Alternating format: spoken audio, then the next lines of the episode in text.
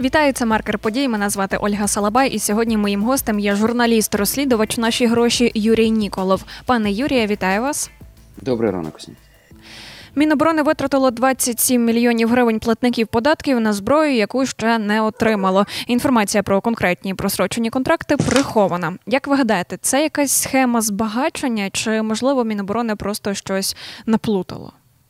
Е, Я думаю, тут просто е, суміш е, хороших і поганих е, речей, які могли відбутись. Тобто, безумовно, в цій сумі 27 мільярдів гривень, які Міністерство оборони тупо заплатило фірмам, в тому числі закордонним, і не отримало нічого навзамін. ну, Ні зброї, ні гроші назад не повернули. Без всякого сумніву, тут є контракти, які були вкладені там в перші тижні, ну коли паніка істерика е, після вторгнення, початку вторгнення. Але, е, скажімо так, я достеменно знаю, що це йдеться не про всі контракти. Серед них були е, також ті, е, які були укладені і навіть наприкінці 22-го року, коли вже ніякої паніки, ніякої істерики, вже просто йшла вже планомірна робота. Ми налагодили контракти з купою наших союзників, партнерів. І тому, скажімо так, у мене немає жодних сумнівів, що принаймні частина, яка вимірюється в мільярдах гривень від загальної суми дебіторки, це те, що має стати е, підозрою кримінального провадження відповідальним чиновникам Міністерства оборони. Цікаво, що загальна сума не 27 мільярдів гривень, а 33 мільярди гривень. І ці 6 мільярдів е, це не конкретно на зброю, а на забезпечення, Та, якого, та, та. до речі, теж немає. Чому так відбувається? Від нас е, хочуть щось приховати? Е, ну та військова таємниця, звісно, чим менше, е, як, як ми вже дізналися ну, під час історії з харчуванням Міністерства оборони, е, от оці таємнички дозволяють певним чиновникам влаштовувати собі ці дуже цікаві гешефти. Тому, скажімо так, у цьому питанні треба зараз набагато більше прозорості для зняття напруги е, і питань у суспільства до власних чиновників, оскільки можна дуже довго там обманювати кількох людей, певний час обманювати багатьох, але постійно і всіх неможливо. І зрештою, я думаю, що ну скажімо так, до нашого вищого політично-військового керівництва країни це дійде. І я боюсь, аби тільки це не було занадто пізно. Ще три тижні тому міністр оборони Олексій Разніков заявив, що в міністерстві проводять структурні зміни для запобігання корупційним ризикам. І от вже минув місяць у нас. Як ви гадаєте, щось змінилось? Е, Ну, зараз є певний такий обнадійливий момент. Е, За чутками, все-таки запускається агентство, яке буде закуповувати е, все, що не стосується зброї для Міністерства оборони, тобто ну, речовка, харчування і так далі. Це агенція, от її там певний час саботували запуск, але зрештою от вона рушає з місця, і коли вона повноцінно запрацює, то, скажімо так, у мене є е, очікування такі, що е, генеральські ручонки, які звикли ворувати е, за всі ці десятиріччя корупції, більше не будуть мати стосунку до цього потоку. Але поки що це запрацює, ну скажімо так, там я думаю, півроку ще доведеться знову таки чекати на всі бюрократичні е, історії, і плюс е, до того ж. е, Ну, вочевидь, передбачаючи такий сценарій, Міністерство оборони цього року фактично вже протендерило ну, всі потреби на цей рік, умовно кажучи. Тому агентство вже створюється під майбутній сезон закупівель на 24 рік. Чи може оця заборгованість на 33 мільярди гривень якось вплинути на рішення партнерів допомагати нам? Ну, про цю заборгованість партнери знають, і вона вже не вплинула. Тобто нам нема що тут переживати. Бо, умовно кажучи, ну. Партнери нам дають ж гроші на утримання цивільного сектору і, і, і зброю, як є. А те, що ми купуємо за зброю за кордоном, це за наші гроші, за українських платників податків. Е, і тому це наша домашня робота виправити помилки в цьому напрямку. Тому, скажімо так, е, переживати за те, що партнери відвернуться від України через цю історію не варто, але варто виконати е, свої домашні завдання, в тому числі покарати винних. Бо невідворотність покарання, на жаль, тільки розбещує і завжди створює таку атмосферу, що ну ти загріши, про- прогрішився там десь, да? ну то заплати гріши далі. Або нас твій наступник е, ти поїдеш кудись послом, кудись у Лондон чи ще щось, а твій наступник прийде е, замість тебе і продовжить твою практику, оскільки побачить, що можна, виявляється, пару років е, просто грабувати е, бюджет, а потім поїхати послом в Лондон чи в Словенію, як, до речі, зробив попередній Резніков. Він зараз по- послом у дуже приємній курортній країні. Міністр фінансів Сергій Марченко напередодні заявив, що наші міжнародні партнери, про що ми з вами говоримо, ставляться з розумінням до корупції в Україні. А за його особистими відчуттями, рівень корупції в Україні зараз чи не найнижчий. Чи погоджуєтеся ви з такою його думкою?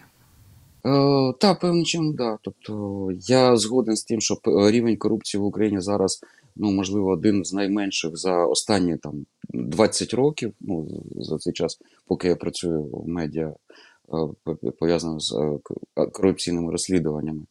Е, Також я розумію, чому партнери ставляться з розумінням е, до наших корупційних проявів, оскільки ну, ми багато десятиріч просто сиділи на цій рашистській голки е, корупції і ну, звикали до нього. Вона проникала у всі сфери життя, і е, фактично на суспільство дуже толерантно ставилось е, до цих явищ. Тому, скажімо так, як довго ми цим захворіли, ну та так швидко не вийде виздоровіти. Головне просто постійно робити е, кроки в цьому напрямку до виздоровлення, а не покривати корупціонерів.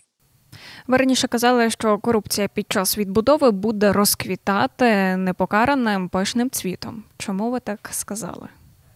Е, Якщо не будуть вжити запобіжники, так само як от ми зробили з Міністерством оборони, все так і буде.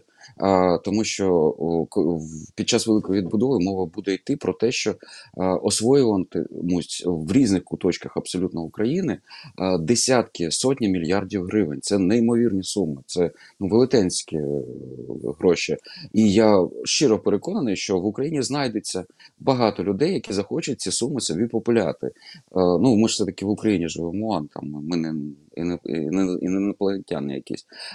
І тому, щоб запобігти цьому, треба запобіжники.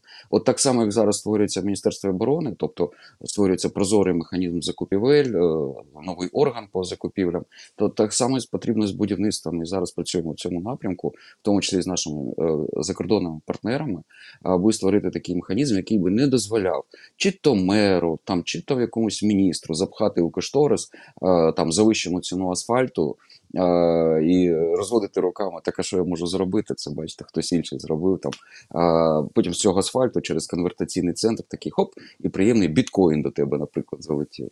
Тому зараз працюємо в цьому напрямку, і якщо нам все вдасться, то е, Україні, ну ми, я, я сподіваюся, вдасться такий, знаєте, закріпити свій цивілізаційний ривок від рашистської корупції до західної демократії. Корупції, можливо, справді поменшила, але вона досі є. І От е, правоохоронці викрили нардепа, який продавав землі Національної академії аграрних наук України за 85 тисяч доларів. Імовірно, це був Гунько від Слуги народу. І от відразу питання виникає, як е, на таке має реагувати народ і відповідно наші партнери. Е, Це доказ боротьби з корупцією, а не корупції. Тобто, коли виникає така історія, ми маємо е, радіти і слідкувати, просто щоб подальшому не відбулося, знаєте, е, так, якогось там е, ексцесу з кримінальним провадженням чи судовою справою, щоб він не просто сів в тюрму, щоб його вина була правильно доведена і ніколи не виникало питань. Я до таких випадків ставлюсь е, завжди позитивно, оскільки е, для того, щоб, скажімо так, корупціонери прийдешні бачили е, досвід е, попередників. І от коли вони бачать, що попередник сідає в тюрму, то вже набагато складніше самому красти, коли ти дориваєшся до аналогічної посади. Тому з цим якраз все ок. Коли саджають в тюрму, коли беруть на хабарі, це позитивна історія. Єдине, що негатив тут може бути, що це аби це не залишилось черговим прес-релізом, за який за півроку забудуть, і е, там підозрюваний е, продовжить свою діяльність, як ні в чому не бувало. Ну, так, от таких, на жаль, випадків, які дискредитують систем- судові системи, у нас поки що ну, дуже багато. Е, ну, але ж знову таки, е, якщо не робити, не лупати цю скалу, то зрештою змін ніяких не буде. Тому це добре. І ще наостанок хотіла поговорити з вами про саміт, який напередодні відбувся у Джедді, і держави, які, начебто, є союзниками Росії. Я про Китай, Африку, країни Африки, Бразилії і інші держави, які там були учасниками, вони підтримали вимоги України. А саме це повернення наших державних кордонів. Це одна із ключових вимог цього саміту. От як ви гадаєте, вплив Росії на ці держави він похитнувся чи ні? Е, Я думаю, що ні, оскільки насправді е, результати е, зустрічі в Саудівській Аравії це такі, знаєте, досить нейтральні, політкоректні формулювання, які здебільшого свідчили про те, що ну, запрошені країни не бажають просто загострювати свої стосунки ні з Україною, там ні з США і ні з Росією. Ну, умовно кажучи, китайці після зустрічі в Саудівській Аравії миттєво зізвонились. Е, З міністром закордонних справ Росії і повідомили йому, що вони все ми залишаємося об'єктивним, там виваженим е, учасником багатьох процесів. На нас можна покластись. Ну тобто, приїхали, подивились, полялякали, погрілись на сонечку е, в Саудівській Аравії, та й на тому роз'їхалися. Ключові західні медіа, які я читаю, там Wall Street Journal, там Financial Times, Economist, Bloomberg, е, тобто на цю подію майже не відреагували. Тобто вона прийшла якимось таким, знаєте, заголовком. Ну, відбулось, ну і що? Та, але з- сам факт того, що Україна докладає зусиль до, по залученню е, на свій бік е, більшого кола е, країн, це позитивний факт. Ми не сидимо і не чекаємо просто, поки нас повбивають, ми намагаємося щось зробити. І, це, і це добре. Ну, але, на жаль, як ми розуміємо, гра ну, у світі ведеться ну, на дуже високих щаблях. Да? І, на жаль, маленька Україна порівняно там з великими США, ну, не, не того масштабу гравець. Але принаймні ми зрушуємо багато процесів з місця, і сподіваюся, навіть ті приклади, приклади, які ми зараз вже подаємо в санкційній політиці, там е, по засудженню компаній, які ведуть, продовжують вести свій бізнес в Росії, або тих компаній західних із Євросоюзу, які допомагають Росії заробляти мільярди на нафті. Ну я думаю, сподіваюся, що е, ці наші потуги зро- зроблять ну, інші країни більш прихильними до України. Пане Юрію, дякую вам за розмову. А я нагадаю, сьогодні гостем маркера подій був журналіст-розслідувач наші гроші Юрій Ніколов. Мене звати Ольга Салабай. До зустрічі.